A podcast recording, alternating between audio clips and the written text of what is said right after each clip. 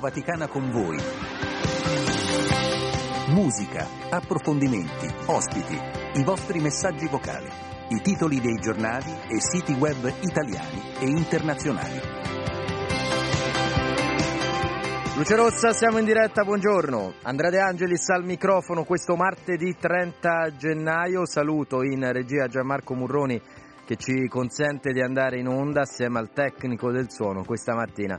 Gabriele Di Domenico, che bella squadra al di là del vetro, belli voi che ci scrivete al 335 12 43 722.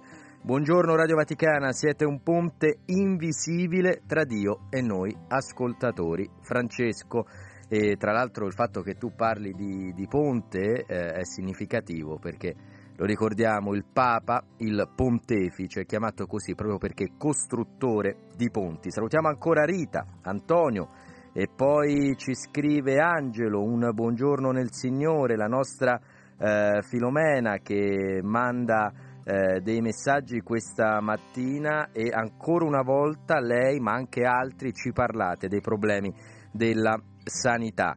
È un uh, buongiorno, ho una visita oggi, non è mai facile prenotare quando si va nelle strutture, ti dicono spesso telefonando richiami il mese prossimo, è vero, è vero, capita a molti, a molti di noi.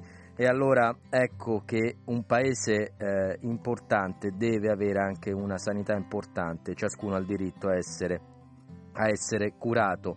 Eh, ci parla di diritti anche eh, Alfredo con riferimento ai diritti della popolazione civile di, di, Gaza, lo abbiamo sentito al radiogiornale appena condotto da Luca Collodi, ancora morti e feriti tra i civili nella striscia, in particolare nel sud, parleremo di questo tra un attimo. Mandate anche i vostri messaggi vocali e vi ricordo che alle 9.30 saremo in diretta anche sulla pagina Facebook. Con noi ci sarà Don Carlo Abbate, che molti di voi già conoscono, si parlerà di cure palliative, in particolare avremo in studio una psicologa che da oltre vent'anni si occupa proprio di questo presso il Gemelli, sarà anche l'occasione per porre a lei delle domande. Ma iniziamo in musica con Tananai. Parlerò di un uomo ucciso non da una coltellata bensì da un sorriso. Dovrebbero studiarlo bene nei licei Discuterne tra gli scienziati. Io che sono indeciso Lei che ammette se non ha mai letto un libro Dovrebbero proteggerla come i musei. Come si fa tra innamorati io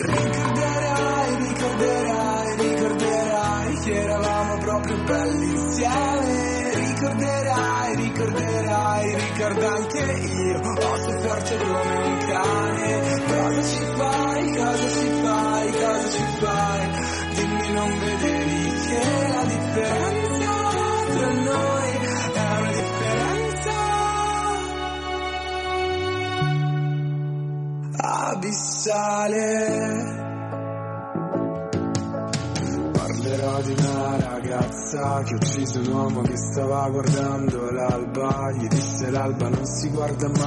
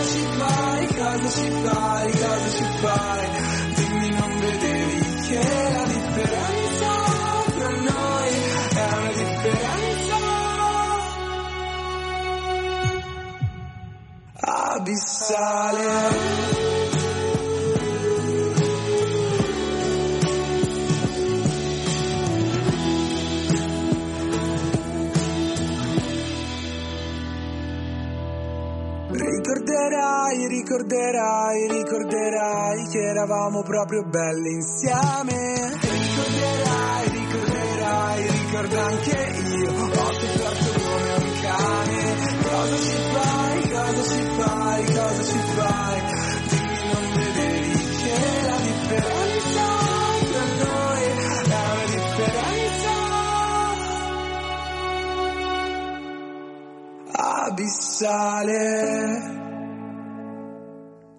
Un saluto ad Antonio che ci ha scritto al 335 12 43 722 il buongiorno. In questo istante ci arriva anche da Bennardo. Qualche appuntamento del giorno alle 12 dalla Santa Casa di Loreto, la rece della preghiera dell'Angelus e del Rosario, alle 19 la messa celebrata dalla Basilica di San Giuseppe al Trionfale. Vi segnalo questo pomeriggio alle 6 a Milano alle 18 la senatrice Liliana Segre porta la sua testimonianza 80 anni dopo la sua partenza per Auschwitz. Era il 30 gennaio del 1944, esattamente 80 anni fa. L'evento organizzato dalla comunità di Sant'Egidio, dalla comunità ebraica di Milano e dal memoriale della Shoah di Milano può essere seguito online in diretta Facebook e YouTube sul canale appunto della comunità di Sant'Egidio di Milano. Ma a questo punto accogliamo in studio colui che ha appena finito di condurre il radiogiornale, ma dovete sapere lo studio 8 e lo studio 9 distano, quanti metri distano Luca Collodi? 30 metri. 30 metri, secondo me anche meno di 30 metri, eh, più o meno una ventina mi suggerisce la regia. Fatto sta che sei arrivato buongiorno. qui. Buongiorno, insomma l'apertura dedicata anche oggi al Medio Oriente. Apertura dedicata al Medio Oriente dove la situazione sembra sempre più complessa perché tra eh, bombardamenti, risposte, minacce e eh, in qualche modo eh, pianificazione di attacchi la situazione sembra un po' eh, far fatica a essere messa sotto controllo. Gli Stati Uniti stanno cercando di capire come rispondere all'attentato che c'è stato a una loro base al confine tra Giordania e Siria, ci sono nuovi bombardamenti in Medio Oriente, anche in Libano la situazione non è delle migliori, quindi di conseguenza eh, c'è un'attenzione che dobbiamo sempre tenere alta purtroppo. E purtroppo lo stiamo facendo ormai dal, dal 7 ottobre, fa anche un po' effetto pensare che sono passati quasi quattro mesi, ma del resto Luca sono passati quasi due anni, manca poco al secondo anniversario dell'inizio della guerra in Ucraina.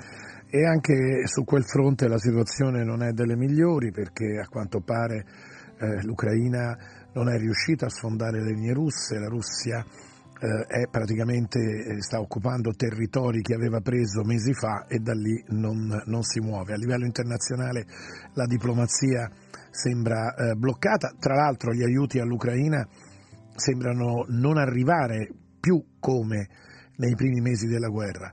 E dobbiamo aggiungere che all'interno dell'Ucraina la popolazione incomincia a essere stanca, c'è bisogno di soldati al fronte, molti giovani escono, scappano alcuni dall'Ucraina per evitare di andare al fronte, i soldi l'Unione Europea li sta dando, la Gran Bretagna gli sta dando, ma per esempio gli Stati Uniti si stanno smarcando a quanto pare, c'è all'interno dei singoli paesi anche qui una stanchezza nelle opinioni pubbliche nazionali per sostenere diciamo, all'infinito l'Ucraina, si cerca di trovare un accordo, non si trova, le parti chiaramente non hanno possibilità e anche quella è una situazione bloccata. Tra l'altro in Europa si sta andando verso delle elezioni importanti a livello europeo, ci sono elezioni a novembre negli Stati Uniti d'America per decidere chi sarà il nuovo presidente degli Stati Uniti, è un'evoluzione totale nel mondo, almeno nella parte occidentale, con conseguenze anche sulla parte orientale, quindi è qualcosa che ci deve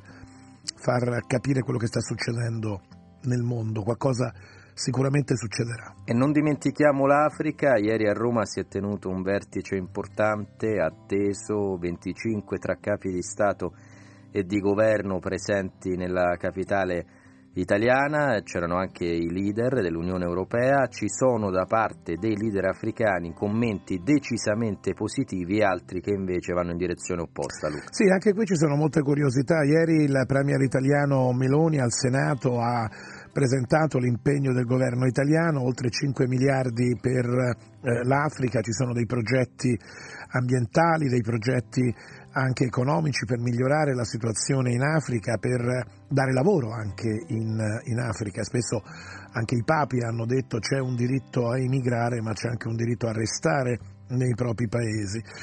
È curioso, tutti sono contenti. Allora l'Unione Africana ha detto grazie all'Italia, la Commissione o almeno il leader, il presidente della Commissione dell'Unione Africana non era molto contento perché dice non ci avete contattato prima, quindi anche diciamo lì... Ha chiesto di essere ascoltati di più. Di essere ascoltato, però poi l'Unione Africana è contenta. Ma pensiamo ai migranti, no? siamo in grado a volte di ascoltare ciò di coloro di cui spesso parliamo. È un difetto talvolta lasciamo perdere il vertice di ieri anche da un punto di vista giornalistico, mediatico? No, non siamo in grado di, di farlo, ascoltare. anche perché il giudizio sui migranti che arrivano è semplicemente quello dove le mettiamo, cosa devono fare.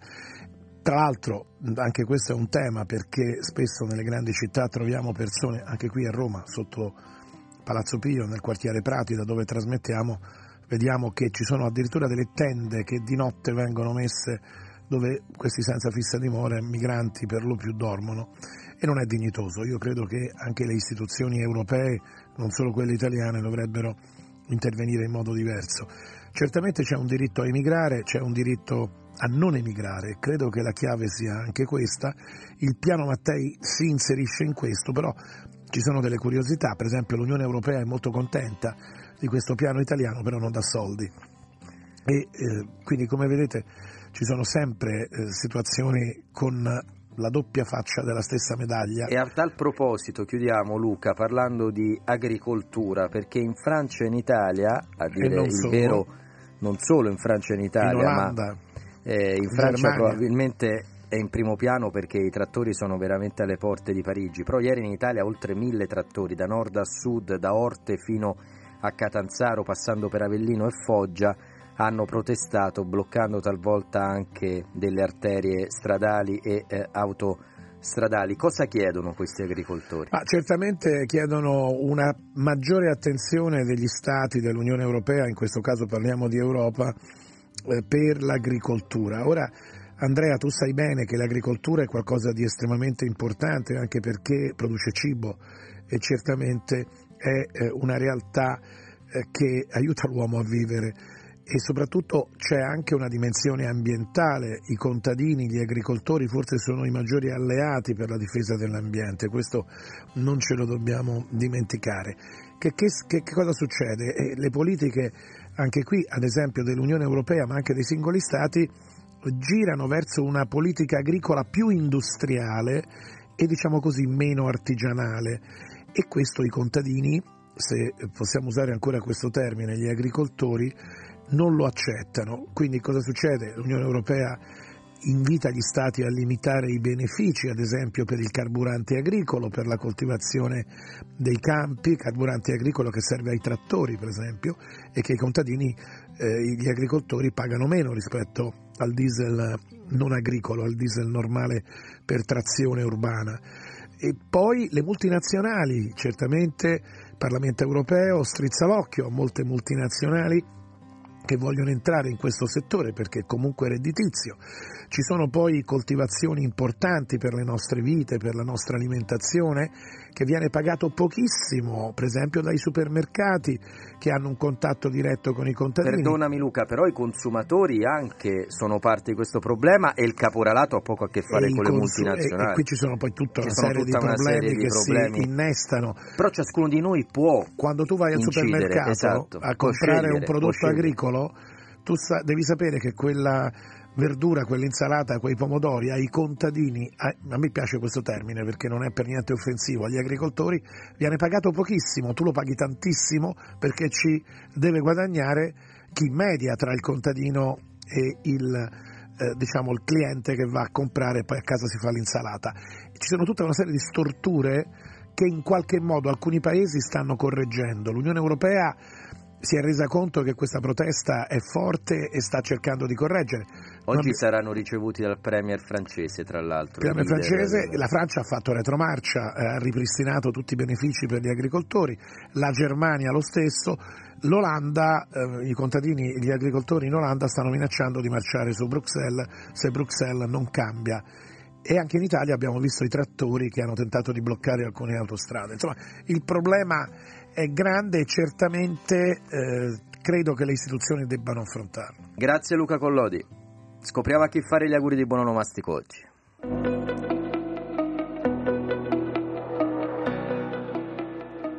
Oggi, 30 gennaio, la Chiesa ricorda Santa Giacinta Marescotti, Vergine Romana. Compatrona di Viterbo con San Biagio, Santa Giacinta Marescotti era la figlia capricciosa di un principe.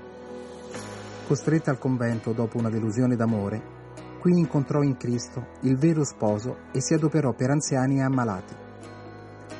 Oggi inoltre la Chiesa ricorda Santa Martina, martire.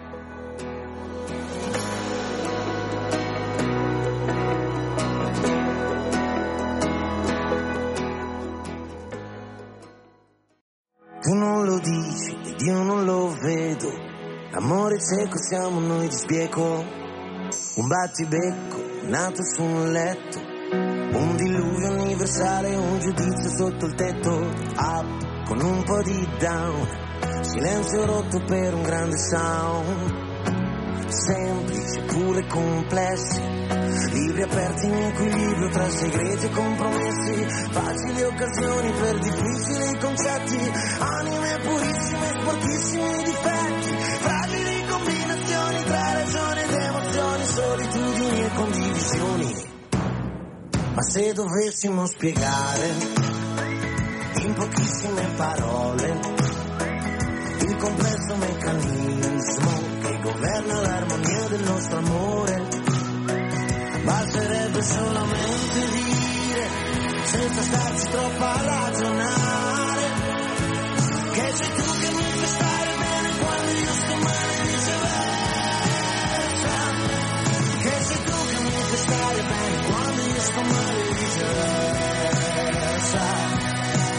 questo, che cosa ci resta?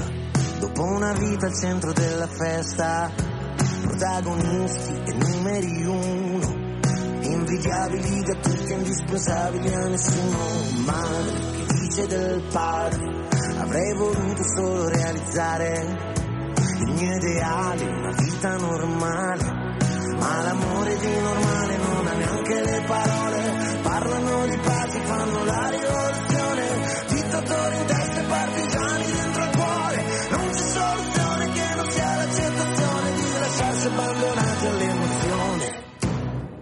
se dovessimo spiegare in pochissime parole il complesso meccanismo che governa l'armonia del nostro amore, basterebbe solamente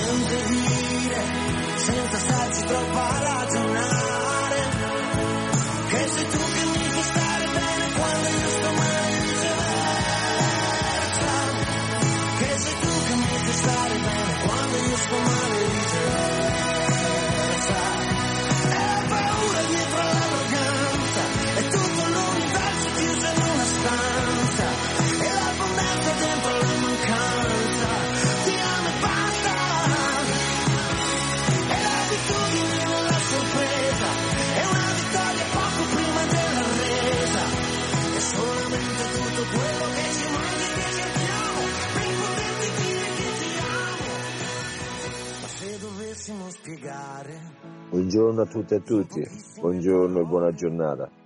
Il mio pensiero va sempre a chi è nella prova, da tutti i punti di vista. Il mio pensiero, il mio cuore e la mia preghiera. Questo è come messaggio, perché sono sempre i nostri fratelli e nostre sorelle e bisogna essere, diciamo così, in comunità con chi è in sofferenza. E questo è un mio pensiero. Buona giornata a tutti.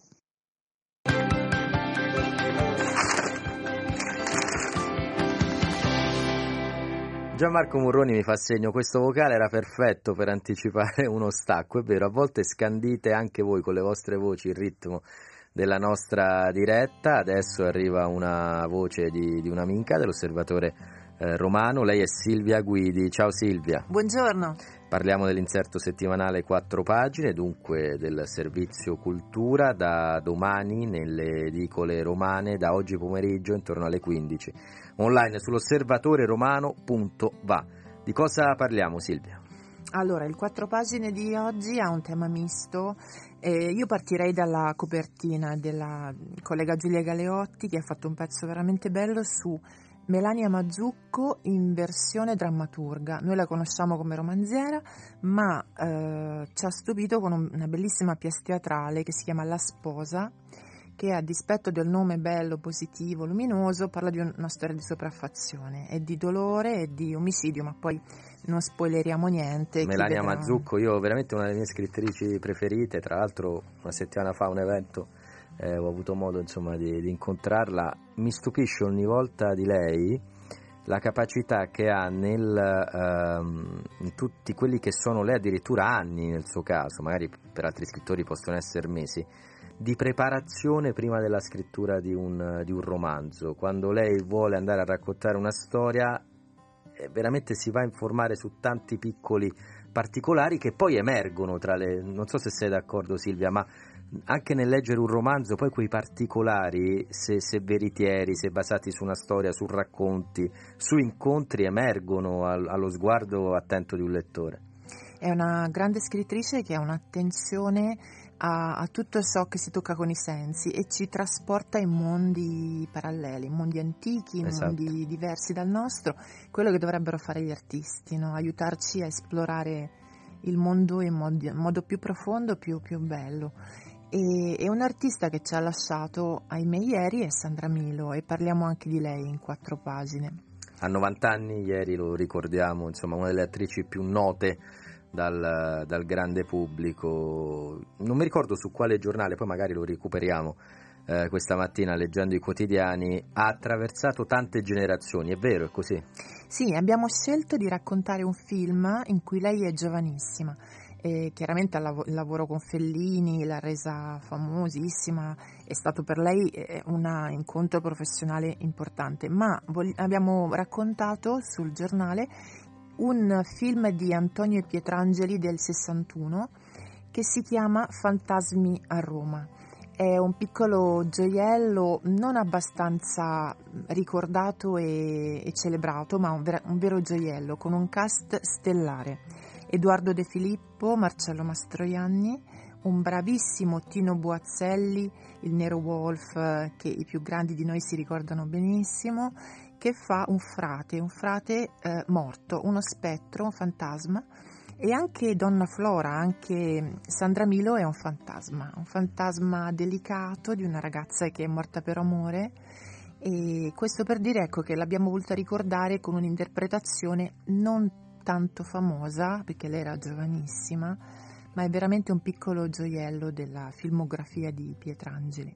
Mi ha incuriosito, eh, ripetiamo il titolo per chi è all'ascolto del film. Fantasmi a Roma, tra l'altro si parla in modo divertente di speculazione edilizia perché c'è in ballo un palazzo antico romano che deve essere buttato giù per costruire uno spaventoso supermercato. Non è cambiato nulla. Non è cambiato niente, dagli anni 60 ad oggi le sfide sono sempre Bene. quelle, i problemi sono sempre quelli e c'è questo cast meraviglioso. E Marcello Mastroianni che fa, eh, interpreta Reginaldo di Roviano, una, un nobile settecentesco ma è un film veramente delizioso con anche sceneggiatori eccezionali, Flaiano, Scola, insomma un piccolo capolavoro da, da rivedere anche per ricordare Sandra Milo quando era molto giovane, non così famosa, in una interpretazione molto delicata, molto poetica. È significativo che i temi siano più o meno quelli, anche se è passato oltre, oltre mezzo secolo. Un'altra pagina del, dell'inserto? Abbiamo anche qualcosa che ci ricorda la Shoah e il giorno della memoria che è appena passato. Eh, Cristiano Governa ci racconta un altro film, un altro piccolo gioiello di Radu Mileanu, Train de Vie, eh, dove un gruppo di ebrei cercano di scampare i lager travestendosi da nazisti e organizzando una fuga su un treno eh, fingendo, autodeportandosi, diciamo così, per scappare. Anche questo è un gioiello veramente carino della filmografia di, di Mileano, da rivedere per sorridere ma anche piangere perché comunque è una tragi, tragicommedia. Abbiamo poi la recensione all'ultimo libro di Daniele Mencarelli, scrittore notevole e anche grande poeta che torna a scrivere poesia e scusate, il carteggio tra Stevenson e il papà di Peter Pan, il, lo scrittore che ha fatto nascere Peter Pan. Quindi abbiamo un'offerta ricchissima. No, no, aspetta, quest'ultimo punto però sì. sottolineiamolo perché mi, mi, interessa il carteggio tra il, e il romanziere Stevenson esatto. e eh, James Matthew Barry che è lo scrittore che ha eh, dato vita a Peter, a Pan, Peter, Pan, che tutti noi conosciamo. Eh. Non si sono mai incrociati di persona. Non si sono mai conosciuti. Ma si sono scritti molte lettere e di questo parliamo. A volte bastano le lettere eh, per sì, creare... Tra scrittori eh, ci sì, si confronta, ci si aiuta a vicenda e a volte si superano anche piccole invidie, piccole rivalità, piccoli scontri. È sempre affascinante con, con, te, con Giulia, cara Silvia, sfogliare in anticipo queste quattro pagine, parlare in questo modo di cultura.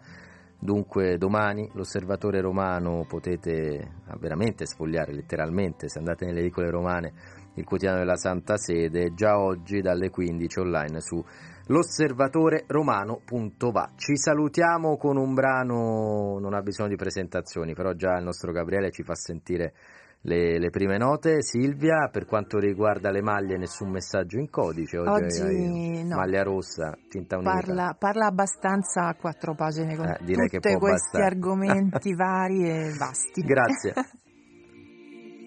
Open your eyes, look up to the skies and see.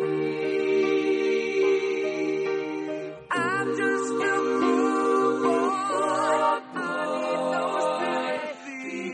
easy come, easy go, little high, little low.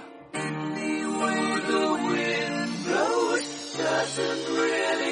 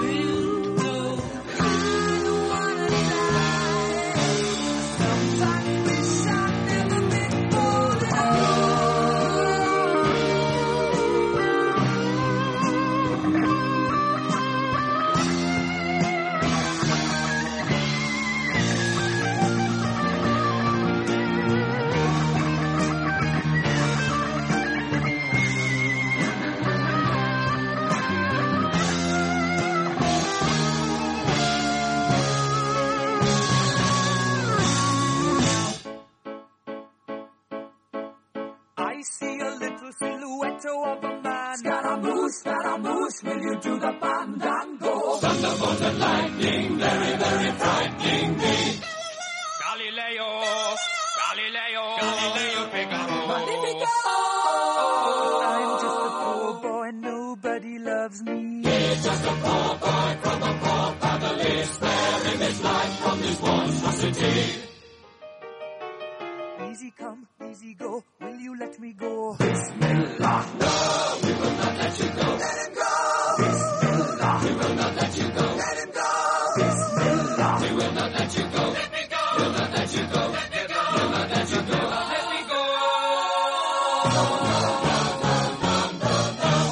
mia, mamma mia. Mamma mia, let me go. Beelzebub has a devil put aside for me. For me. For me.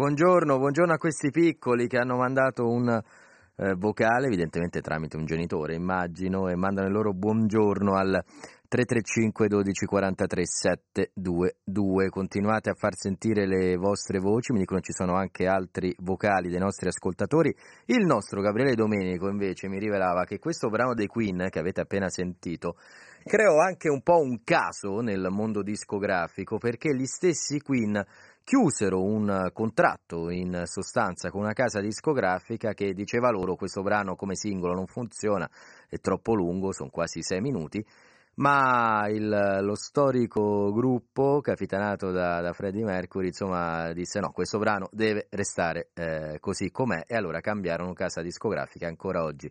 Resta eh, una delle, delle opere più, più celebri dei, dei Queen appunto. Ma adesso andiamo a sfogliare i quotidiani italiani.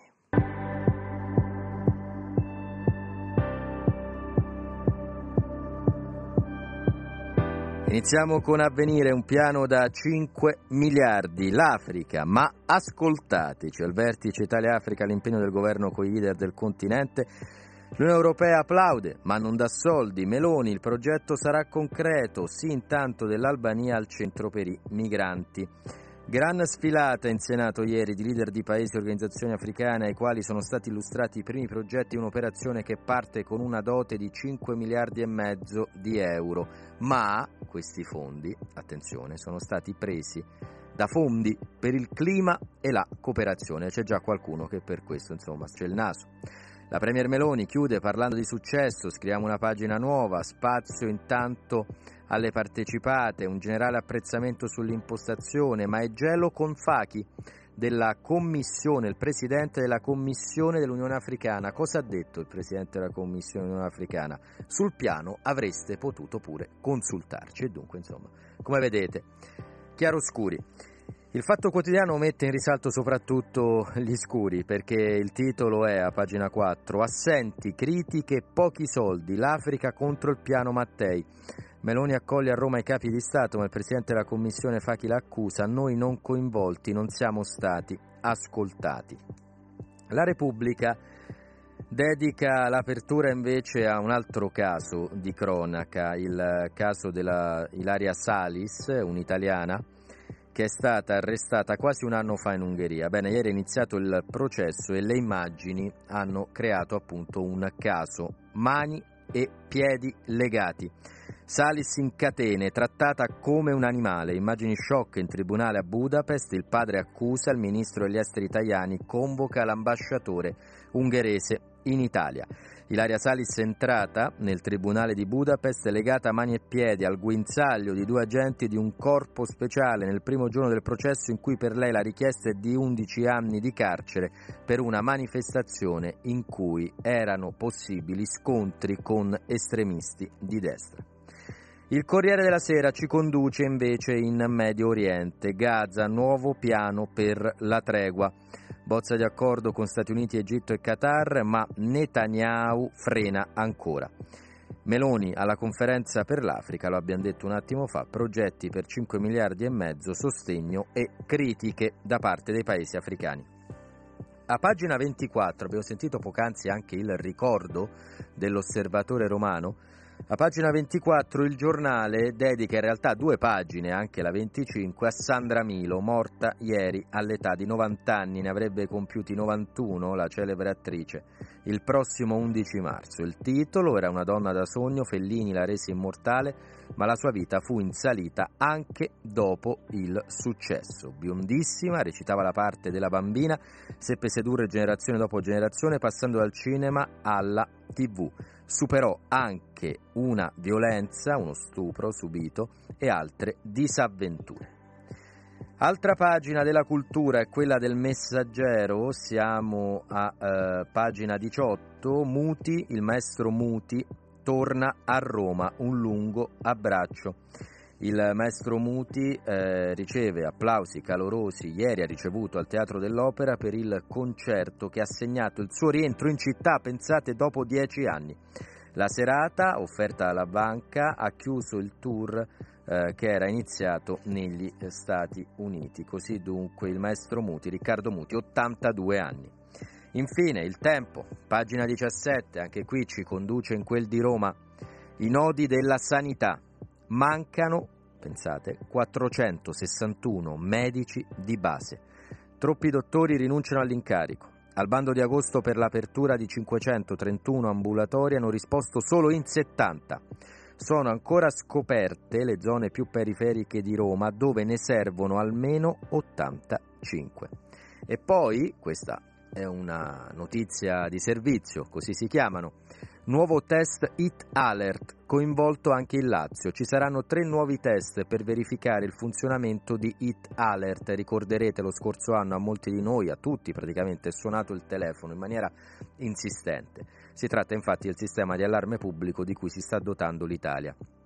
Oggi, domani e martedì prossimo verranno simulate emergenze per incidenti industriali rilevanti, per il collasso di dighe nelle regioni di Liguria, Marche e Lazio. L'obiettivo di questi test ha lo scopo di far familiarizzare la popolazione con l'arrivo del messaggio Hit Alert. In sostanza il vostro, il nostro telefono suonerà come fosse una sirena di, di allarme. Non spaventatevi, è evidente, si tratta di un test, di una prova. Adesso ascoltiamo Diodato e poi andiamo sui siti internazionali.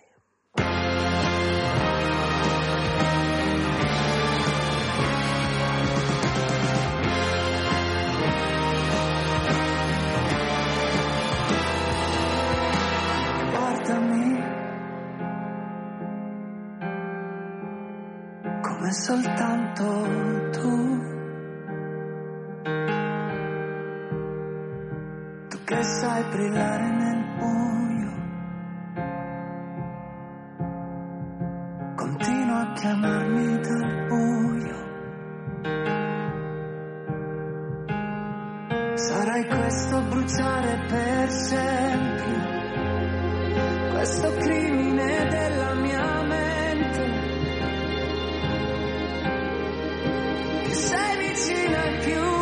più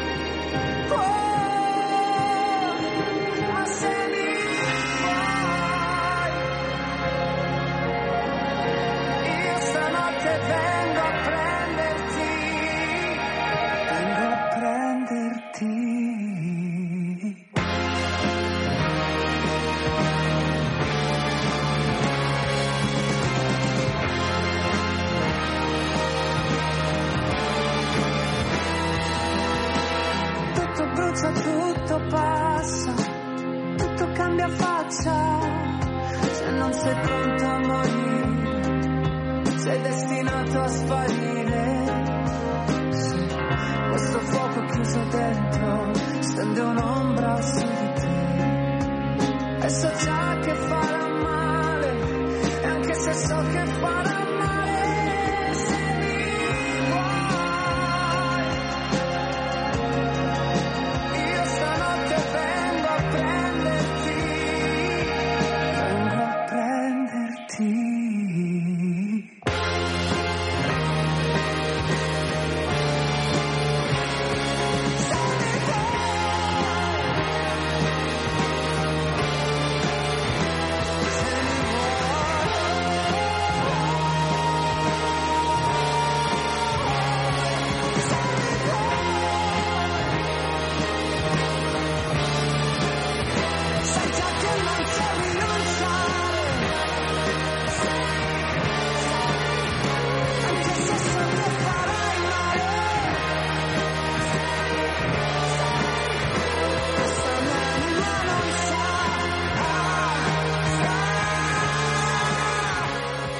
53 sempre in diretta Radio Vaticana con voi, salutiamo anche Franco, poi un abbraccio ad Anna, anche Antonietta e poi Giuseppe ci scrive in questo momento mi interesserebbe sapere ancora di più sulla protesta degli, degli agricoltori, perché no, possiamo tornarci Giuseppe, ti consigliamo comunque di informarti eh, attraverso una serie di giornali, magari anche stranieri, aiutandoti con con l'ausilio appunto di quelli che sono i traduttori. A proposito di giornali in più lingue, andiamo sui siti internazionali.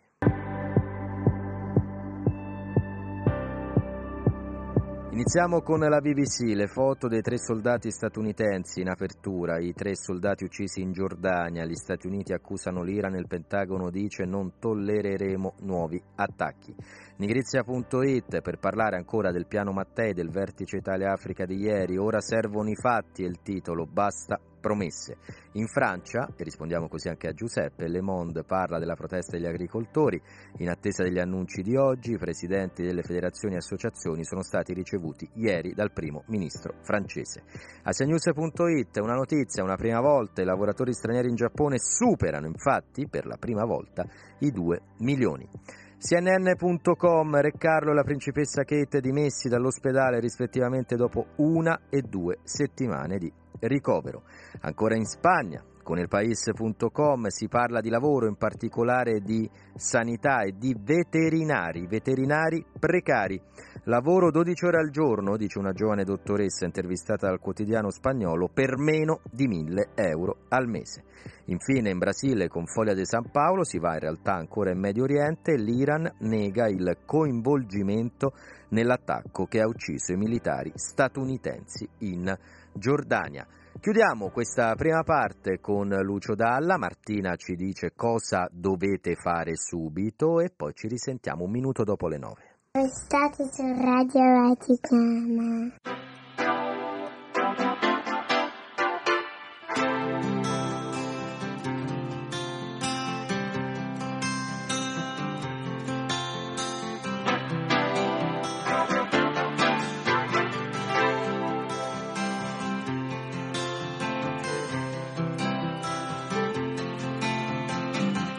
Cosa ho davanti? Non riesco più a parlare. Dimmi cosa ti piace. Non riesco a capire dove vorresti andare. Vuoi andare a dormire?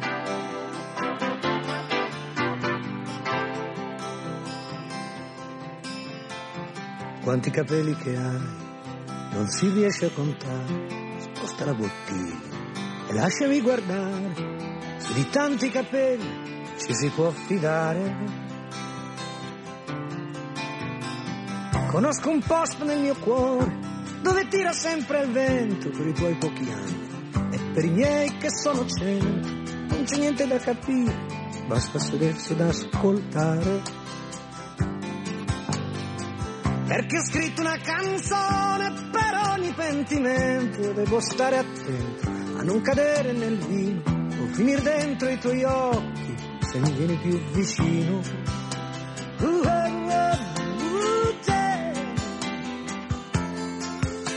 La notte ha il suo profumo, puoi cascarci dentro, che non ti vede nessuno, ma per uno come me, poveretto, che voleva prenderti per mano e cascare dentro un letto.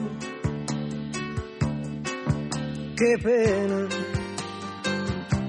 che nostalgia,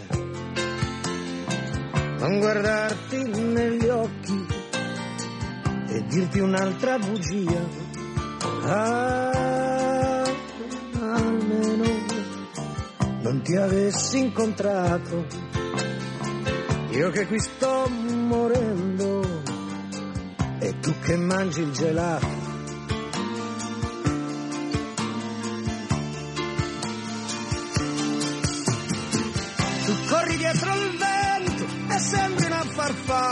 Con quanto sentimento. Ti blocchi e guardi la mia spalla se hai paura di andare lontano vuoi volarmi nella mano. Ma so già cosa pensi tu vorresti partire come se andare lontano fossi uguale a morire e non c'è niente di strano ma non posso venire. Così come una farfalla ti sia stata per scappare, ma ricorda che a quel muro ti avrei potuta inchiodare se non fossi uscito fuori per provare anch'io a volare. E la notte cominciava a gelare la mia pelle, una notte madre che cercava di contare le sue stelle. Io li so per uno spunto, e ho detto olè, sono perduto. Ancora La notte sta morendo ed è cretino cercare di fermare le lacrime ridendo, ma per uno come me, l'ho già detto, che voleva prenderti per mano e volare sopra un tetto. Lontano si ferma un treno, ma che bella mattina il cielo è sereno. Mm. Buonanotte, anima mia, adesso spengo la luce e così sia.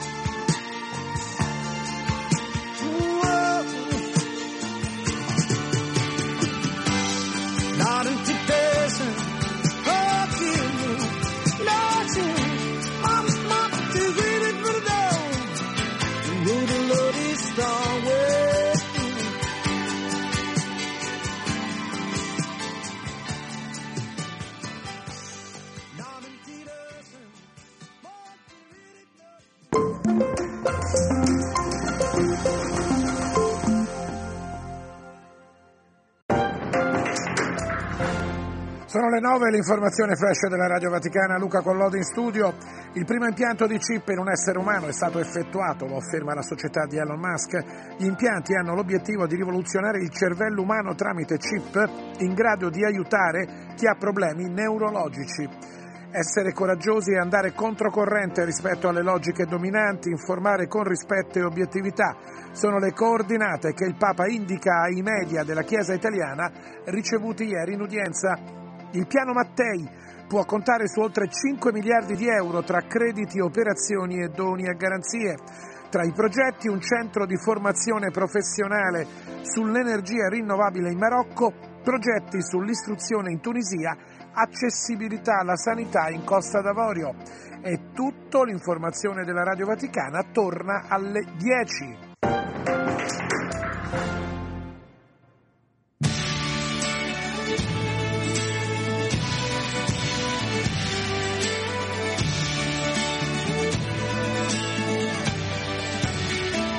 Buongiorno alla fantastica mitica Radio Vaticana, buona settimana, un eh, ricordo speciale nella preghiera e un grazie particolare eh, a Papa Francesco per, eh, perché ogni volta eh, ci ricorda, sempre ci ricorda di continuare a pregare per le zone che sono in guerra. Vabbè, incanto appunto di Tiziano Ferro la voglio dedicare anche a, no, a mia sorella Valentina e al mondo perché ritrovi l'incanto dell'amore di Dio. Tanto una vita la vorrei vivere con te che anche nel difetto e nell'imperfezione sei soltanto incanto, incanto, istantanee di secondi lunghi quanto un anno bisestile quando posi la tua testa su di me il dolore tace incanto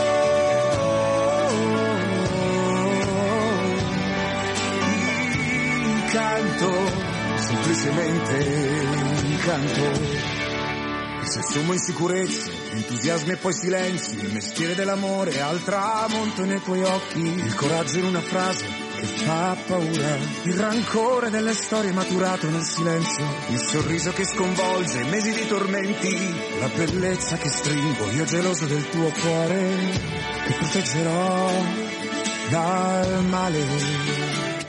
Desidero sapere dove va a finire il sole, se il freddo delle parole gela lo stupore, se non ti so scaldare né curare dal rumore, ho soltanto una vita la vorrei. Vivere così. Incanto, è un incanto, istantanee di secondi lunghi quanto un anno bisestile, quando posi la tua testa su di me, il dolore tace incanto.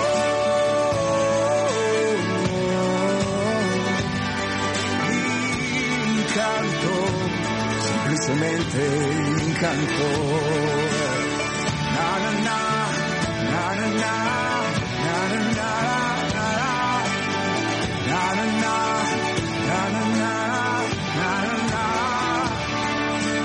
Sorriso dei giganti sulla tua bocca sta in un angolo ed è puro.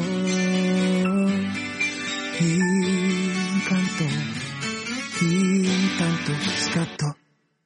Istantanee di secondi lunghi quanto un anno bisestile quando posi la tua testa su di me il dolore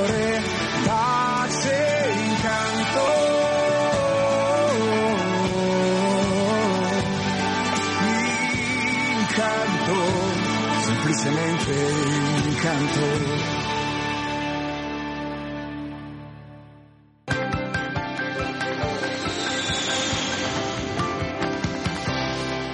Un aereo che ci conduce fino in Brasile, questo delle 9 e 5 minuti, come ogni giorno a quest'ora nelle redazioni in altre lingue di Radio Vaticana, Vatican News, e torna a trovarci il nostro Silvone Prozza, appunto responsabile della redazione in lingua portoghese. Buongiorno Silvo.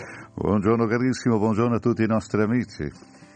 In regia hanno detto viene Silvo, parliamo di carnevale, così vogliamo parlare di carnevale. Guarda, eh, stiamo aspettando la prossima settimana, il Brasile cambia tutto, nel senso di che eh, si aspetta durante 365 giorni per questo momento e sta arrivando, noi sta arrivando, ma arriva in un momento anche un po' strano perché noi al sud del Brasile abbiamo eh, troppi, troppi piogge. Adesso Santa Catarina, ieri, mh, tra ieri e altri ieri, più di 30 municipi sott'acqua, un, un ragazzo ha perso la vita, eh, che non è, è completamente anomalo. Cioè, ci sono le, le piogge di estate, ma non a questa intensità. Ma guardando, però, secondo le, le indicazioni, il peggio è passato e si guarda adesso per questo momento di euforia un po' nazionale che è il carnevale, la festa anche della strada, festa del ricco, del povero, della, della gente che vuole fare un po' di svago durante qualche giorno. Del ricco e del povero, mi ha colpito questa espressione che, Perché che hai è quello, quello che è il diritto di fare carnavale a tutti. Ecco perché è una, è molto sentita, no? Anche come come una festa popolare. Dopo abbiamo l'estravaganza, tutte quelle che possiamo pensare, però la festa in sé è anche l'incontro, perché molta gente in questo periodo va al mare, no? È il momento di andare al mare ancora, siamo a febbraio già, e che cosa succede? Succede che la gente eh, prende quelle 3-4 giorni per incontrare gli amici, il mare è il punto di riferimento, no? Delle grandi città che hanno nel carnevale come punto di riferimento, parlo di Rio, San Paolo, Salvador Sì, Bahia, sì, per noi Recife. qui in, in Europa, diciamo, comunque in Italia, il carnevale invece coincide sempre con i bambini che indossano le maschere, ma le mamme mettono il cappotto sopra la Sì, maschera eh, e il questo è bambino vuole, di- vuole toglierlo. È no? molto divertente perché la prima volta quando sono arrivato in, in Italia, io sono è stato a Rieti se non mi sbaglio, e c'era la, la sfilata di carnevale a musica di Beethoven. Ho detto ma che strano, eh? Beethoven, cia cia cia era carino, però eh, eh, ecco la inculturazione. Da noi, quello che già ho detto una volta, noi abbiamo tanti ritmi di carnevale, il samba per eccellenza, il samba canzone, il samba pagode, il samba di inredo, che sono quello che ci sono eh, presenti nelle scuole di samba che fanno lì nei Mar- Marchesi di Sapucaí, e dopo abbiamo il frevo nel nord, il so. perciò sono tanti tipi che fanno vedere la gioia della gente. Però, quando dicevo ricco e poveri, perché i poveri fanno il suo carnevale anche per le strade, no? Parlo per esempio di Olinda e Recife, che non è il carnevale solo del povero, ma è di tutta la gente. eh? Recife è un carnevale bellissimo, eh, Olinda mm, sono anche i pupazzi enormi di tre metri di altezza che camminano in mezzo alla gente, sempre al ritmo di questo frevo. Eh, la gente balla, balla, si siede, dorme, si alza e continua. Ma i carri sono come quelli che conosciamo noi e dunque eh, delle, delle immagini dei personaggi tradizionali, ma anche eh, irriverenti, carichi di sarcasmo contro ad esempio sì. la classe Sì, politica. cioè, cioè, guarda, sono i bloccos, noi diciamo, sì, i bloccos, quelli che sono i gruppi che si vestono uguali per fare, per esempio, in eh, ehm, Olinda, credo anche a Rio, c'è il blocco da, do gallo da madrugada, quello che apre il gallo, no? la madrugada vuol dire notte fonda, che apre il carnevale, e, e la gente che si veste uguale, che si mette la maglietta giusta, e eh, questi carri sai, che, sono un po' allegorici, no? molto più a Rio de Janeiro, San Paolo anche, e nel nord è molto più eh, questi marionette grandi, possiamo dire così, questi pupazzi, sono enormi che è molto tradizionale che fanno il, questo corteo no? dos foliões, ossia di quelli che fanno la follia in senso di dire della gioia e della pazzia. Ci scrive un'ascoltatrice, il eh, carnevale è importante, eh, ora perdonami se non so leggere, ci provo, con tristezza, por favor, vai embora? Con tristezza che va embora, no? La tristezza che va via. Va via, Che embora, va via, fuori, Che ok. va embora, che va via, no? Eh, tristezza, por favor, va embora. Ok, Eh, eh, beh, noi la canzone- sappiamo anche in italiano, giusto? ecco, una, una- una canzone molto, molto interessante, ma tutto per finire nel mercoledì. Nel mercoledì di cenere, no? Tu lavori tutto l'anno per finire nel mercoledì di cenere. E, mh, eh, il Brasile ancora è un paese molto cattolico, perciò la grande parte, veramente, mezzanotte del martedì si finisce, perché già mezzanotte uno Certo. è mercoledì, allora tutti a casa. Grazie Silvone Prozza, come Grazie vedi anche voi, un buon messaggi carnevale a tutti, allora. per te. Grazie, Ciao, grazie, caro. grazie. Ancora musica con Marco Mengoni e poi apriamo altre pagine davvero importanti e significative.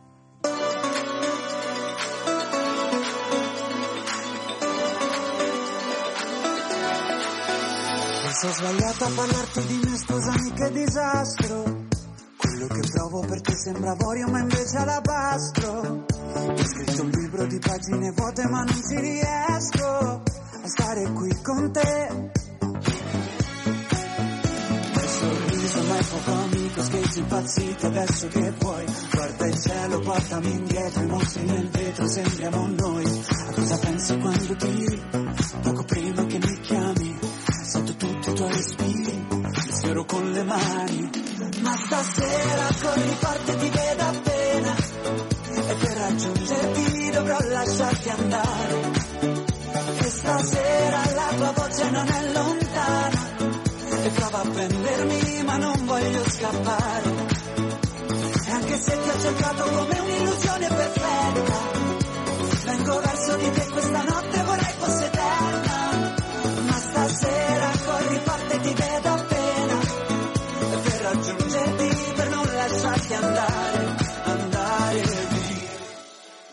Senza di te nei locali la notte io non mi diverto.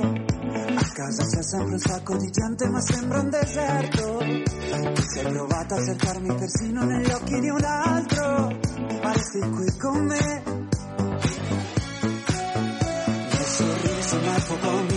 Impazziti adesso che puoi. Guarda il cielo, portami indietro, mostri nel vetro, sembriamo noi.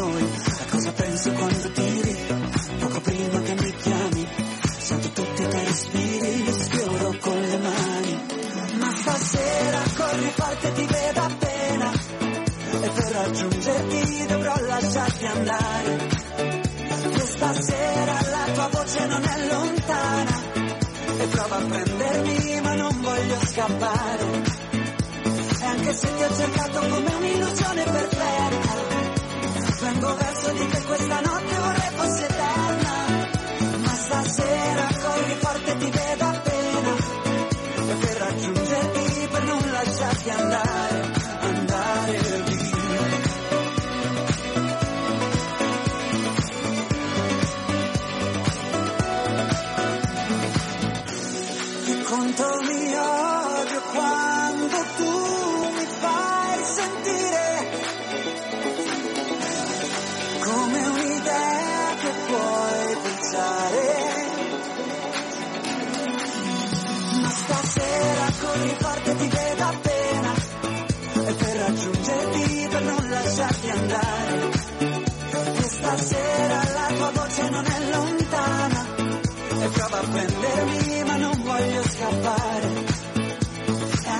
ho cercato come un'illusione perfetta, vengo verso di te questa notte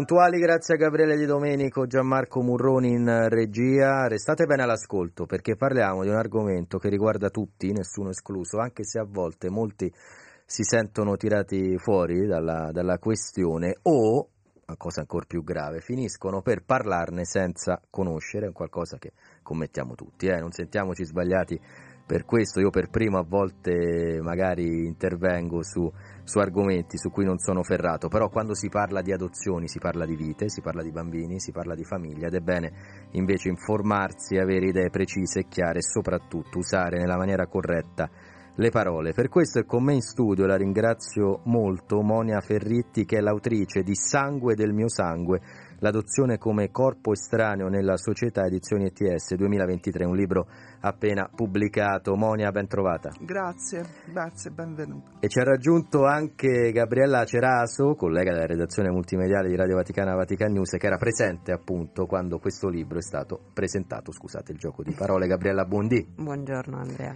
Monia, il libro vuole dunque far luce su una questione, come dicevamo, a volte che resta un po' in ombra, magari tutti noi conosciamo eh, famiglie che hanno deciso di adottare un, un bambino o dei giovani adulti che hanno questo tipo di percorso, cioè sono stati adottati, ma sappiamo quali sono le parole giuste per parlare delle adozioni? Ah, quasi mai. Quasi mai e um, soprattutto uh, sono i media che uh, favoriscono anche un linguaggio che non è proprio. Però qual è il, la questione importante di questo? Che appunto uh, usando un linguaggio Uh, sbagliato, usando parole sbagliate che possono ferire, che possono discriminare, che possono creare stereotipi o pregiudizi, di fatto le um, uh, persone che sono coinvolte o le famiglie che sono coinvolte uh, rischiano di essere percepite come famiglie di serie B, come se fosse diciamo, l'adozione il piano di un qualcosa che non è riuscito prima. Invece è importante usare un linguaggio linguaggio giusto affinché le famiglie adottive e le persone con background adottivo eh, siano un, semplicemente un altro modo di costruire eh, la propria famiglia e eh, i loro legami sono validi, sono legittimi esattamente come quelli delle altre famiglie. Facciamo dunque un esempio, un termine che magari usiamo in maniera impropria, senza magari avere intenzione di offendere o ferire l'altro, invece il termine corretto. Ma una cosa che si legge molto spesso, soprattutto quando eh, ci sono dei fatti di cronaca che riguardano la ricerca delle origini, è il termine mamma vera. Il termine mamma vera eh, presuppone che ci siano appunto delle mamme non vere, che sono le madri eh, adottive, e per cui i loro legami con i loro figli, che sono i legami primari che quel bambino ha vissuto, che quel genitore ha vissuto, sono meno legittimi perché esiste un legame principale, unico e che si è dovuto interrompere, che è il legame di sangue. Ed è un esempio, Gabriella, subito chiaro questo che ha fatto la, la, nostra, la nostra Monia. A te che con le parole, com, come tutti noi qui a Radio Vaticana, Vatican News lavori, anche tu noti questo, non c'è magari l'intenzione di ferire talvolta, ma se si sbaglia parola si rischia di aprire delle ferite più gravi di quando magari le pietre si dice sono più, le parole sono più pericolose anche delle pietre a volte. Sì, sì, questo assolutamente anche il Papa ce lo dice sempre, no? quando ci fa riferimento al chiacchiericcio che ferisce e distrugge no, può anche uccidere, volte, quindi volte. il cattivo uso della parola, però in realtà Monia nel suo libro fa anche riferimento all'assenza cioè non solo all'uso sbagliato di eh, parole, ma anche all'assenza proprio di eh, parole per definire determinate realtà e questo comporta che quelle realtà non vengano capite. Quindi io volevo mh, che Monia si soffermasse anche su questo. Mancano mh, studi e attenzione, mh, no, secondo te, all'adozione che ci può aiutare anche a parlarne meglio? Sì, sicuramente c'è molto da fare. In realtà di adozione se ne occupano tantissime le discipline psicologiche perché l'adozione è eh, diciamo eh, fin da subito una genitorialità sociale e eh, è accompagnata eh, dai servizi, cioè non, si, eh, non inizia e finisce nell'intimo della propria coppia, ma immediatamente per essere raggiunta si deve aprire al, agli altri, in questo caso appunto al Tribunale, servizi e gli enti autorizzati se si procede a un'adozione internazionale. E, um, e, quindi la psicologia obtorto collo interviene, interviene giustamente. Tuttavia, secondo me, uh, all'adozione mancano altri tipi di sguardi, altre discipline. Manca lo sguardo della pedagogia, manca lo sguardo della sociologia, dell'antropologia, dell'etica, della filosofia che possono uh, descrivere, aiutare a descrivere l'adozione da altri punti di vista, che non sono solo quelli, diciamo, clinici che uh, impone la psicologia, ma che aiuterebbero all'adozione a essere più inserita nella realtà e ad avere anche tanti punti di vista che in questo momento non ci sono. Un fenomeno che va descritto a tutto tondo. Gabriele. Sì, una cosa interessante che veniva fuori anche eh, durante la presentazione è che l'adozione, e per, per, noi penso, ma per tutti è, è, fondamentale, l'adozione non è mai vista come una possibilità per fare famiglia. E da qui eh, l'intuizione, perché mancano parole, ok, eh, l'autrice del libro propone anche un modo di, un termine, adottare parole che meglio ci calano in questa realtà, ce la fanno capire perché e ci fanno capire che l'adozione deve essere vista come un modo di fare famiglia alla pari di qualunque altra cosa, o no? Esattamente. Il, l'adozione ha una, eh, appunto, quando viene descritta, soprattutto se viene descritta nella sua eh, difficoltà, nei suoi pregiudizi che spesso accompagnano, molto spesso accompagnano la famiglia adottiva, manca una parola per descrivere e me ne sono accorta nella stesura di questo libro. Quando mancano le parole, le parole bisogna inventarle perché bisogna descrivere un fenomeno e solo se si dà un nome a quel fenomeno poi eh, si riesce a illustrarlo e anche a misurarlo. La parola che ho usato per descrivere quel fenomeno che indica eh, il pregiudizio e la discriminazione contro le famiglie adottive e eh, le persone con background adottivo è bionormativismo. È bionormativista il fenomeno che descrive esattamente il, il, il, pregiudizio. Quando si dice che una mela non cade mai lontano dall'albero, quando si dice che uh, se non lo senti nella pancia non può essere veramente figlio tuo, quando pensi uh, che se c'è un fatto di cronaca nera, soprattutto che riguarda una famiglia adottiva, si inserisce il termine figlio adottivo o famiglia adottiva, anche se quell'adozione è avvenuta anni e anni prima, per dare una chiave di lettura a quel fenomeno di cronaca nera. Monia, ecco. perdonami, non voglio interromperti, ma trovo veramente di una violenza la frase se non lo senti nella pancia non è veramente figlio tuo, anche da uomo. Perché intanto Eh, esclude sì. il padre questo tipo di frase e poi mette in Verissimo. dubbio la maternità che ad esempio il Papa ci insegna la maternità non è lo ha detto anche eh, un paio di anni fa parlando di adozione stavo ora riprendendo le parole del Papa l'adozione non è un ripiego ha detto l'adozione è un rischio perché è una forma di accoglienza e non è semplice è un rischio che possiamo e dobbiamo prendere è un piccolo seme nel regno di Dio e poi ha detto per essere genitori non basta metterli al mondo ma bisogna saperli amare. E quindi si può amare anche senza mettere al mondo. Ma assolutamente, i legami che si costruiscono sono legami fortissimi e appunto la famiglia adottiva in realtà è proprio la pietra d'inciampo di questo perché eh, eh, è la manifestazione del fatto che possono esistere e crearsi dei legami genitoriali primari, fondamentali fra genitori e figli, anche figli grandi, cioè figli non arrivati da neonati ma arrivati magari a 8, 9, 10 anni, l'età media di arrivo dei bambini d'adozione internazionale in questo momento è 7 anni, eh, anche a prescindere proprio dai, eh, dai legami di sangue, proprio nella scelta sei figlio mio e quindi io eh, ti amo, ti amo per quello che sei. Gabriella Ehm, l'ultimo, diciamo, il tassello, un altro tassello è che eh, grazie a queste parole, ehm, parole nuove, parole eh, meglio comprese, si narra, stavo dicendo, l'adozione in un modo che permette di guardare al futuro, alla società futura in maniera diversa, cioè una società in cui i bambini, eh, le realtà adottive non si sentano sempre una, no? una, una pietra d'inciampo, quindi lo sguardo e l'auspicio per il futuro è questo per, per te? Sì, ehm, questo è quello a cui bisogna tendere, l'utopia, no? l'utopia che eh, ci dà la forza di camminare, Ehm, perché servono soprattutto eh, a scuola dove eh, i bambini nostri, bambini, i nostri ragazzi passano tantissimo tempo, eh, che ci siano delle rappresentazioni familiari che li prevedono nei libri di testo, eh, nelle fiabe, nelle, nei racconti, nelle- negli esercizi e invece molto spesso anche lì non ci siamo, non ci sono le famiglie adottive, non ci sono le esperienze di questi ragazzi. Ehm, basti pensare che ancora troppo spesso eh, nei libri di testo tra la seconda e la terza elementare in cui si chiede eh, di eh, narrare la tua storia, la cosiddetta linea della vita, si chiede chi ti ha dato il tuo nome, quando sei nato, portami un dettaglio prenatale, un'ecografia, il braccialetto della tua nascita. Tutto questo esclude chi non ha non solo le famiglie adottive, si intende, ma tutti coloro che eh, per nascita, per condizione economica, per eh, storia personale non hanno potuto avere queste cose.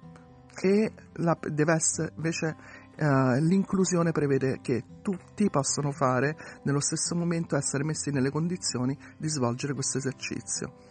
Ed era interessante sabato alla presentazione, ri- ri- riprendiamo di questo libro, Sangue del, del- del tuo sangue, eh, che ehm, per tante cosiddette minoranze la letteratura è, è sviluppatissima, per questa minoranza eh, non lo è, ecco, no? si desume da quello che tu dicevi. Sì, non vengono studiate molte cose proprio perché il predominio della disciplina psicologica è in- mm, fondamentale e quindi la le altre discipline non intervengono. Invece avremo bisogno tantissimo di studi su come stanno le nostre famiglie come stanno i nostri ragazzi, non solo dal punto di vista eh, appunto eh, psicologico, ma anche del loro benessere rispetto appunto alla psicologia sociale o alla sociologia.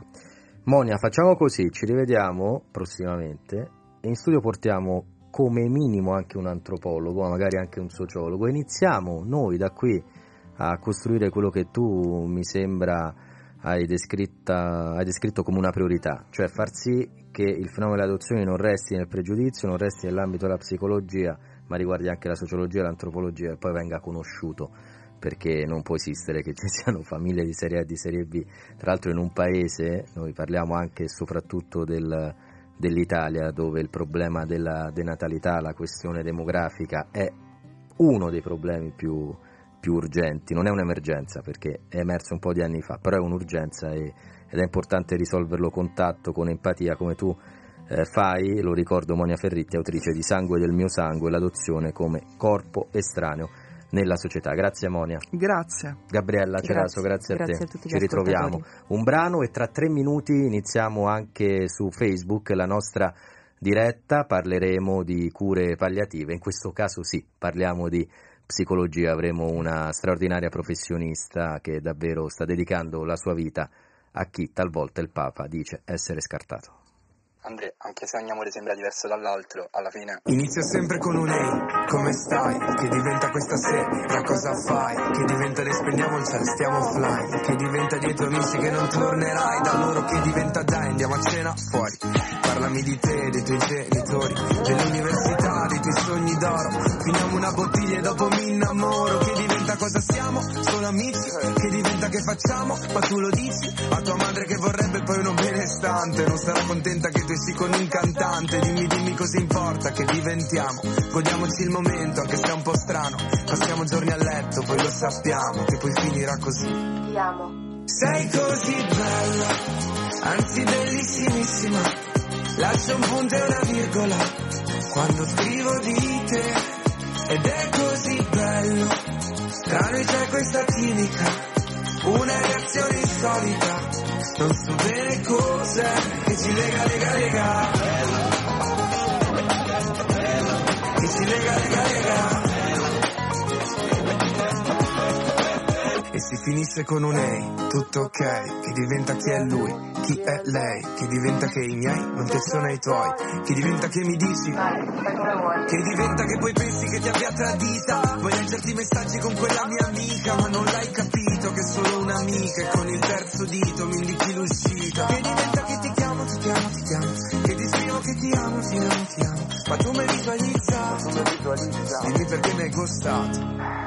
Sei così bella, anzi bellissimissima. Lascio un punto e una virgola quando scrivo di te. Ed è così bello, tra noi c'è questa chimica, una reazione insolita. Non so bene cos'è che ci lega, lega, lega.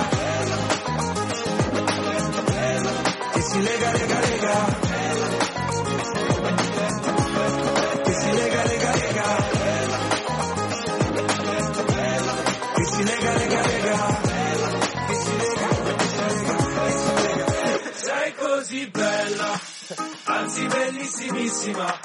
Lascio un punto e una virgola quando scrivo di te. Ed è così bello, tra noi c'è questa chimica, una reazione insolita. Non so bene cos'è che ci lega, lega, lega. Puoi ascoltare il canale italiano di Radio Vaticana su FM 105 per Roma e provincia e 103.8 per Roma città. In Italia, ascolta Radio Vaticana sulla radio digitale DAB e sul canale TV 733. In streaming all'indirizzo vaticanews.va. Radio Vaticana, la radio che ti ascolta.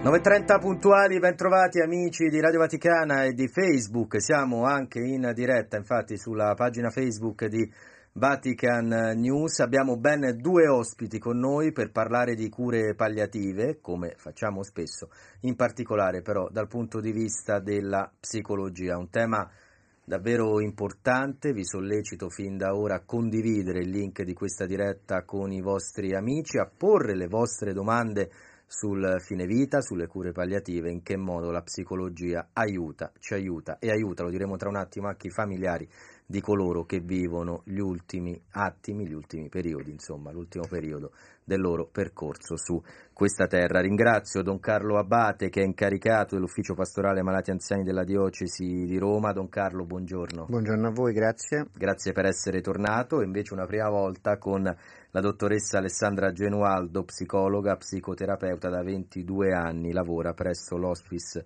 Gemelli Medical Center. Dottoressa, grazie. Buongiorno, grazie di avermi invitato. E grazie appunto, dicevo, a chi ci sta scrivendo, in particolare Maria Teresa, Maria Bruna e poi ancora Sergio, Rita, Flaviana, ci saluta Nicolò. Un buongiorno e un grazie per i temi che stiamo trattando, ci arriva in questo momento anche da eh, Angelo. Dottoressa, iniziamo con la domanda che io mi pongo da quando conosco eh, Don Carlo, ovvero perché si decide di dedicare la propria vita, la propria professione, anni di studio, non solo alla psiche dell'uomo, il che è una bella scommessa, ma ad essere accanto a coloro che sanno che stanno per lasciare questa terra. Quanto è difficile, ma anche quanto è significativo per lei rinnovare, abbiamo detto 22 anni, questa sua missione, la definirei. È una bella domanda eh, ed è anche difficile rispondere a questa domanda.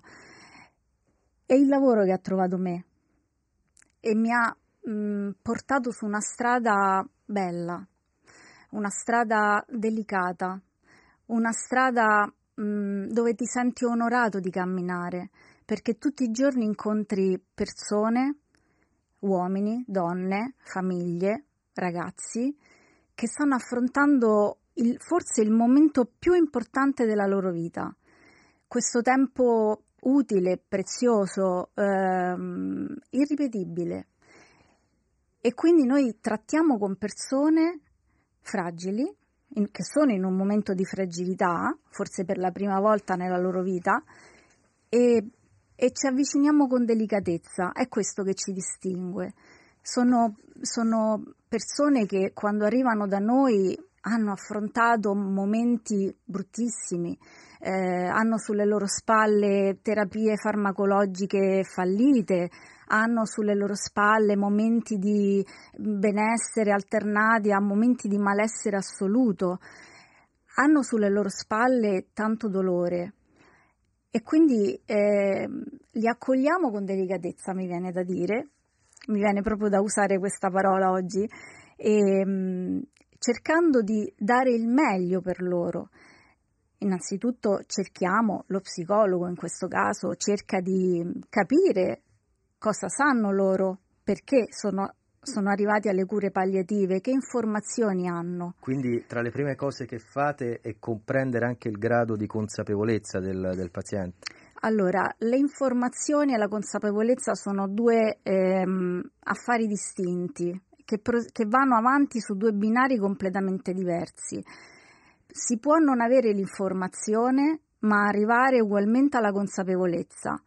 Eh, come si può avere l'informazione e non arrivare alla consapevolezza. Quindi sono due percorsi che vanno di pari passo, però eh, il, primo, il, primo, approccio con il paziente, con la persona, direi che è proprio quello di eh, individuare le informazioni, perché da lì ci possiamo muovere per aggiungere informazioni, eh, per capire con quali tempi dobbiamo aggiungere queste informazioni, per poi accompagnare il paziente in questo percorso di consapevolezza, che è un percorso con dei tempi assolutamente indefiniti. E che cos'è la consapevolezza? È un po' come quando le informazioni dalla testa arrivano alla pancia, quando vengono digerite. Eh, Pochi giorni fa una paziente mi ha detto, eh, durante un, un, incontro, mi ha detto, sa dottoressa, vi ringrazio per i farmaci che mi date, mi servono, eh, ma io ho bisogno di tempo, io devo chiedere scusa a mio figlio, lui mi deve perdonare. È questa la consapevolezza, è quando il, la persona comprende che questo è un tempo utile per riconciliarsi con la vita, per dare un senso alla vita, perché noi in cure palliative parliamo di vita prima che di morte. Parliamo di vita prima che, che di morte. Don Carlo Abbate, la consapevolezza è un qualcosa che tutti dobbiamo ricercare, non solo chi sta affrontando un, un percorso simile. Ognuno di noi deve trovare il senso della propria, della propria esistenza, del proprio, una, una, del proprio essere, del proprio esserci, del proprio stare e, e soprattutto del saper stare in un certo modo. Sono due termini, due dimensioni, consapevolezza e informazione che noi adesso le stiamo circoscrivendo al mondo delle cure palliative, quindi in un momento molto delicato della vita, ma ognuno di noi nel suo agire quotidiano ha bisogno di armonizzare queste due cose, no? consapevolezza. Ha usato prima una cosa, un'espressione molto importante Alessandra quando ha detto che comunque le persone con le quali la psicologa si imbatte hanno il dolore sulle spalle, ma il dolore poi penetra nel più profondo dell'anima, del cuore, investe la mente, investe, investe il, il, tuo io più profondo, no? per cui eh, l'assistenza spirituale e la psicologia in cure palliative, ho sempre usato questa metafora, sono due polmoni di un corpo, di un unico corpo, quindi devono essere assolutamente allineate in armonia, per cui dalla mente si scende al cuore o dal cuore si sale alla mente, proprio per dare questo senso di, eh, di, di, di consapevole eh, di consapevolezza del momento che stai affrontando. L'obiettivo è uno, in qualche modo trovare la strada per riconciliarsi, come ha già detto lei, con se stessi, con la vita, col mondo, con Dio, con quello che tu stai vivendo.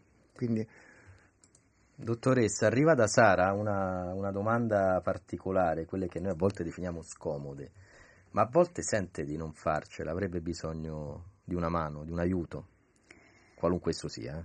Sono un essere umano, quindi sì, eh, ho, ho, i miei momenti di sconforto, ho il mio dolore anche, ho il mio coinvolgimento con i pazienti, con, con le persone che assistiamo.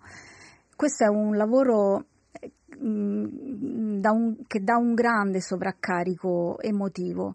E si ha a che fare con il dolore, si ha a che fare con, eh, con la perdita, è un po' il contrario di quello che ci insegnano quando ci formiamo, perché noi eh, siamo abituati, studiamo, abbiamo eh, per avere una professione che guarisce il paziente, che guarisce il malato, no? il medico guarisce, lo psicologo guarisce, l'infermiere guarisce. Qua invece no, perlomeno non da un punto di vista fisico. E quindi è facile andare in sovraccarico. Per questo, diciamo, noi riserviamo molta attenzione agli operatori, a tutti noi, anche io sono un'operatrice, quindi eh, sono a rischio. E, e, per evitare questo sovraccarico emotivo, un po' come quando mh, in un filo elettrico passa un eccesso di corrente e si brucia. Ecco, anche l'operatore si può bruciare. Noi lo chiamiamo in termini tecnici burnout. Dobbiamo prevenire il burnout. E l'elettricista chi è in questo caso? Può aiutare anche la fede? Possono aiutare i colleghi il confronto o a volte anche grazie dei familiari? Allora, in, direi in prima istanza l'equipe multidisciplinare è il nostro contenitore, è il nostro strumento di cura per i pazienti e per gli operatori. Quindi noi ci muoviamo in equip ed è un'equipe forte, un'equipe che merita anche un'attenzione, una cura, eh, uno spazio anche di riflessione. La fede ci aiuta perché per ognuno di noi in maniera diversa è una guida, è una, fa che il lavoro diventi anche una missione. Il grazie dei familiari ci dà calore, ci accarezza il cuore ed è, è un po' il senso nostro del lavoro, cioè come noi diciamo cerchiamo di dare ai pazienti e alla famiglia la possibilità di dare un senso alla vita, loro danno un senso al nostro lavoro, quindi ci riscalda il cuore. I grazie dei familiari, il vostro supporto ai familiari, mi rivolgo in particolare a chi magari sta vivendo un'esperienza simile e all'ascolto in questo momento questi operatori sono a servizio non solo dei pazienti ma sono a servizio anche dei familiari. Quanto conta questo aspetto? la famiglia, la famiglia diventa un po' una nostra alleata. Dobbiamo camminare con la famiglia per, per, seguendo questo obiettivo comune che è il paziente. La famiglia è una famiglia distrutta, è una famiglia stanca, è una famiglia eh, dove è caduta in, c'è stata in mezzo un'esplosione, quindi la malattia è un'esplosione che ha fatto saltare eh, le relazioni, la comunicazione, i ruoli, eh, ci sono figli che, che, devono diventare genitori dei propri genitori, eh, madri che devono diventare padri e, e, non è un passaggio così semplice. C'è una, un signore che mi ha lasciato questa immagine mi ha detto rispetto alla malattia, mi ha detto, sa quando facciamo i castelli di sabbia in riva al mare, tutti noi abbiamo fatto castelli, li facciamo, insomma, castelli di sabbia in riva al mare, sa quella forza di coesione che, che fa stare questo castello eh, fermo, stabile. Ecco, è come quando arriva un'onda improvvisa, che non ce l'aspettavamo perché il mare è calmo e ci porta via un pezzo di questo castello. E ti trovi lì, eh, con un castello a metà. Così si sente la famiglia, come se un pezzo va via. Quindi noi dobbiamo aiutare la famiglia a ricostruire, seppur in maniera diversa, un pochino più in là, eh, con delle mura diverse, però dobbiamo ricostruire questo castello che si chiama famiglia. Che bello sentir dire dobbiamo.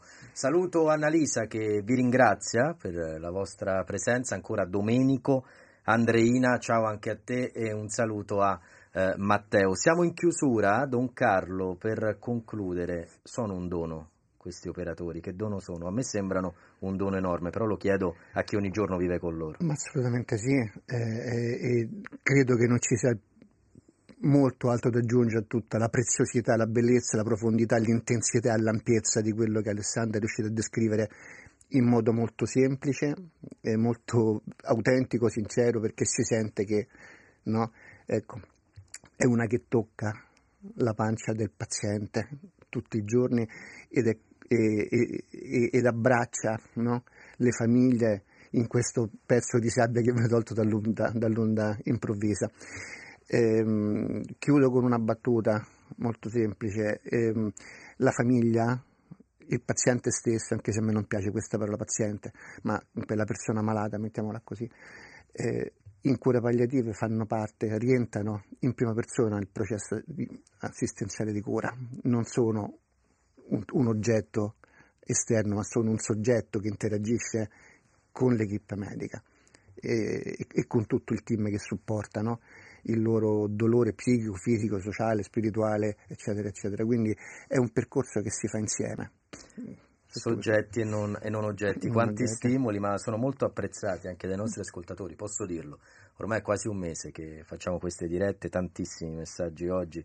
Rosa Maria, complimenti alla dottoressa, chi la incontra può affrontare i problemi in modo meno doloroso e questo mi sembra uno dei complimenti più belli. E poi ancora Bruna, grazie per le vostre parole. Vi ringrazia anche Matteo. Roseli scrive è un argomento tanto delicato quanto importante, lo vivete verso fratelli e sorelle, anche queste sono parole che hanno un significato. Io allora ringrazio Don Carlo Abate, del, incaricato dell'ufficio pastorale malati anziani della diocesi di Roma, la dottoressa mm. Alessandra Genualdo, psicologa, Grazie. psicoterapeuta all'Hospice Gemelli Medical Center. Ringrazio tutti voi che ci state seguendo. Vi ricordo, se vi è piaciuta questa eh, diretta potete condividerla ancora attraverso Facebook anche con i vostri amici. Grazie in regia a tutta la squadra con Gianmarco Murroni, Gabriele Domenico e il nostro Daniele Giorgi, a MCR con eh, capitanato da Vittorio Rossi. Noi torniamo domani a un altro orario in diretta su Facebook alle 8 e 18 con il presidente dell'Avis parleremo di donazione del sangue, anche lì insomma ce n'è di cui parlare. Restate però in diretta su Radio Vaticana.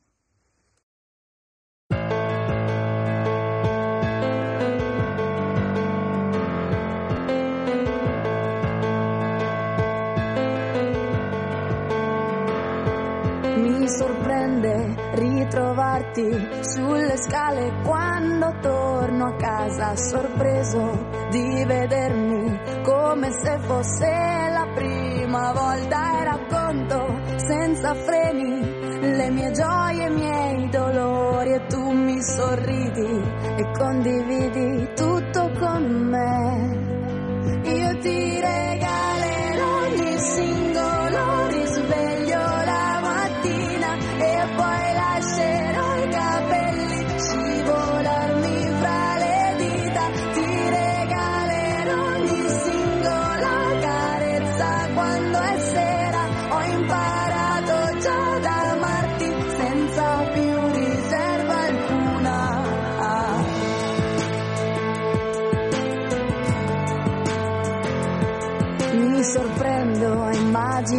immaginarti sulla porta quando torno a casa, ansiosa di vederti e di scrutare ogni tua movenza e parlarti senza sosta dei miei ottimi propositi nella vita e soprattutto verso te.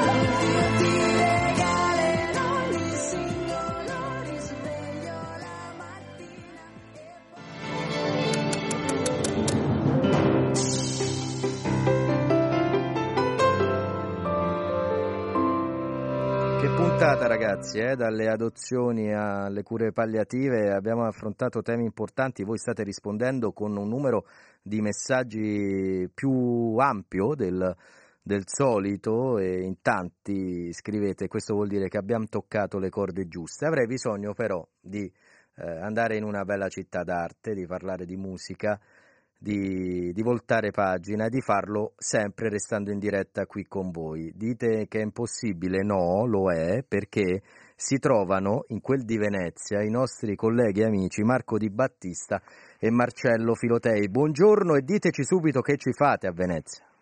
Buongiorno, buongiorno, buongiorno a voi. Come mai a Venezia? che eh, si parlava di storia, mi pare, prima, durante la trasmissione, qui abbiamo fatto un po' un pezzo di storia, perché l'archivio storico della Biennale, eh, scusa il gioco di parole, ha realizzato una ripresa del Prometeo di Luigi Nono. Il Prometeo in occasione del centenario eh, di Luigi Nono, che era nato il mille- nel 1924 appunto e morto poi nel 1990, ma anche ai, dopo 40 anni esatti che il Prometeo eh, vide la luce su iniziativa della Biennale di Venezia insieme con il Teatro alla Scala. Per intenderci, presso la chiesa di San Lorenzo, noi siamo vicino alla chiesa di San Lorenzo in questo momento, ieri sera eh, c'è stata l'ultima replica del Prometeo alla chiesa di San Lorenzo, ma per intenderci il cast stellare di quel Prometeo, appunto con Teatro alla Scala insieme con la Biennale di Venezia a collaborare, le musiche appunto di Luigi Nono, i testi di Massimo Cacciari e curati da Cacciari, direttore Claudio Abbado, gli spazio musicale dedica, eh, disegnato e realizzato da Renzo Piano, la luce di Emilio Vedova, insomma eh, un cast davvero incredibile. E se poi ci aggiungiamo che l'orchestra era la Chamber Orchestra of Europe, insomma un- evento, un evento perché? Perché si tratta davvero di eh, reca il titolo La tragedia dell'ascolto, cioè Luigi Nono realizza presso la chiesa di San Lorenzo un qualcosa di abbastanza unico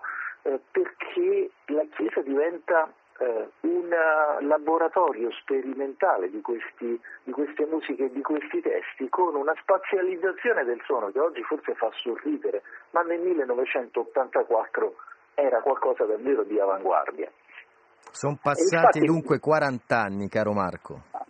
A 40 anni di distanza noi siamo Ecco rientrati in quella chiesa e abbiamo trovato una situazione incredibile, assolutamente inusuale, no? Perché immaginiamo di entrare in questa chiesa che è un grande rettangolo, ai quattro angoli del rettangolo ci sono quattro orchestre, sui due lati lunghi ci sono due cori, vicino a uno dei due cori ci sono tre solisti e tutti questi non sono per terra come siamo abituati, ma su delle piattaforme rialzate, ognuno ha un'altezza diversa. Quindi ti trovi in una situazione e tu invece stai seduto eh, diciamo normalmente al centro della chiesa. Poi proprio al centro ci sono i tecnici della- che, che curano l'elettronica perché è tutto amplificato, tranne le orchestre, tutti i solisti sono amplificati. E poi c'è un direttore altissimo in un posto, in una specie di gabbia che gestisce questo, tutta questa situazione. E la cosa è incredibile perché tu stai seduto e ti arriva il suono di un clarinetto da una parte, una voce da un'altra, è un Dolby Surround però autentico. Eh, in più, siccome non, è- non gli era bastato tutto questo a nono, eh, che fa? Prende i suoni che vengono da un determinato luogo di questa chiesa e te li fa ascoltare come se venissero da un altro luogo. Ma tutto questo per fare cosa? Per fare un nuovo tipo di teatro in cui i protagonisti sono gli strumenti, sono i suoni che camminano nell'aria. Se si potessero vedere, si vedrebbero delle strisce che passano da un lato all'altro, che tagliano eh, la chiesa e il bello è che ci sono tantissime possibilità, per esempio queste orchestre possono suonare pianissimo oppure possono scontrarsi in una specie di tempesta, ha raccontato il direttore d'orchestra Marco Angius, perché addirittura c'è, c'è stato bisogno di due direttori perché questi gruppi non vanno sempre sincronizzati, quindi hai un ascolto molteplice, come molteplice è la vita, noi non siamo sempre tutti sincronizzati, ognuno va al suo tempo. E per descrivere, per raccontare quello che siamo veramente oggi, forse c'è bisogno di qualcosa di asincrono, di qualcosa di molto diverso che ti arriva da tutte le parti. Meno male che non siamo tutti sincronizzati, eh, Marcello e Marco, altrimenti Eh, sai che noia. Sarebbe devastante. Ma abbiamo un primo ascolto, un estratto? Sì, perché, sì, perché questo, eh, questo ambiente ha anche nella nel, nel modo di procedere una descrizione spaziale, perché il eh, Prometeo è formato da un prologo e da otto movimenti. Questi movimenti, in questi movimenti ci sono delle isole. Nella isola seconda c'è un, bra- un pezzetto che abbiamo preso di due minuti, eh, il testo è di Friedrich Helderlin dal canto del destino di Iperione. Ascoltiamo questa versione.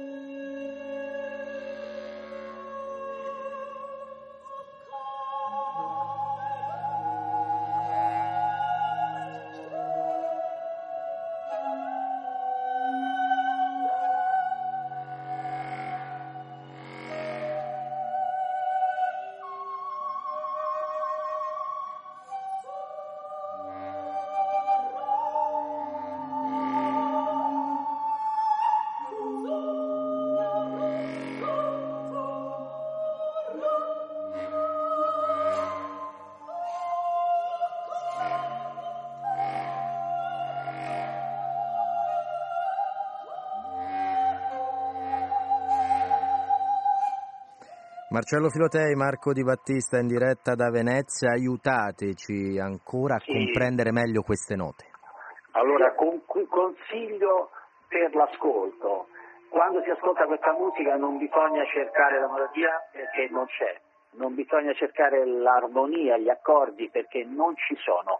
Che cosa c'è? C'è il cambiamento costante del suono, esattamente come succede nella nostra vita. Noi cambiamo ogni secondo e quando camminiamo, quando ci guardiamo allo specchio, la luce che entra nella nostra casa è sempre diversa. Ecco, la rappresentazione che vuole dare qui il compositore è il fatto che ogni suono, in ogni istante cambia continuamente. Allora bisogna mettersi in ascolto, fare spazio dentro di sé per ascoltare la diversità che c'è nei dettagli piccolissimi e sono i dettagli piccolissimi nella musica e nella vita che fanno la differenza.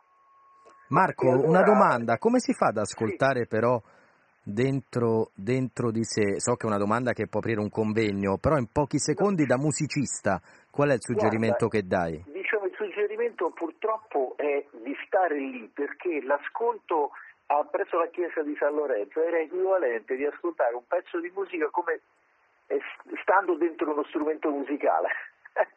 Quindi sei completamente eh, inglobato da questo suono. È la, la- la- la bellezza di, eh, di, questa, di questo repertorio, la unicità e il fatto, l'importanza appunto di una ripresa dopo 40 anni, una ripresa che ancora oggi lascia parlare, ancora oggi eh, è qualcosa veramente di avanguardia, perché è proprio lì e ripeto, e la Chiesa diventa lo strumento musicale e l'ascoltatore diventa una parte dello, del- dello strumento musicale.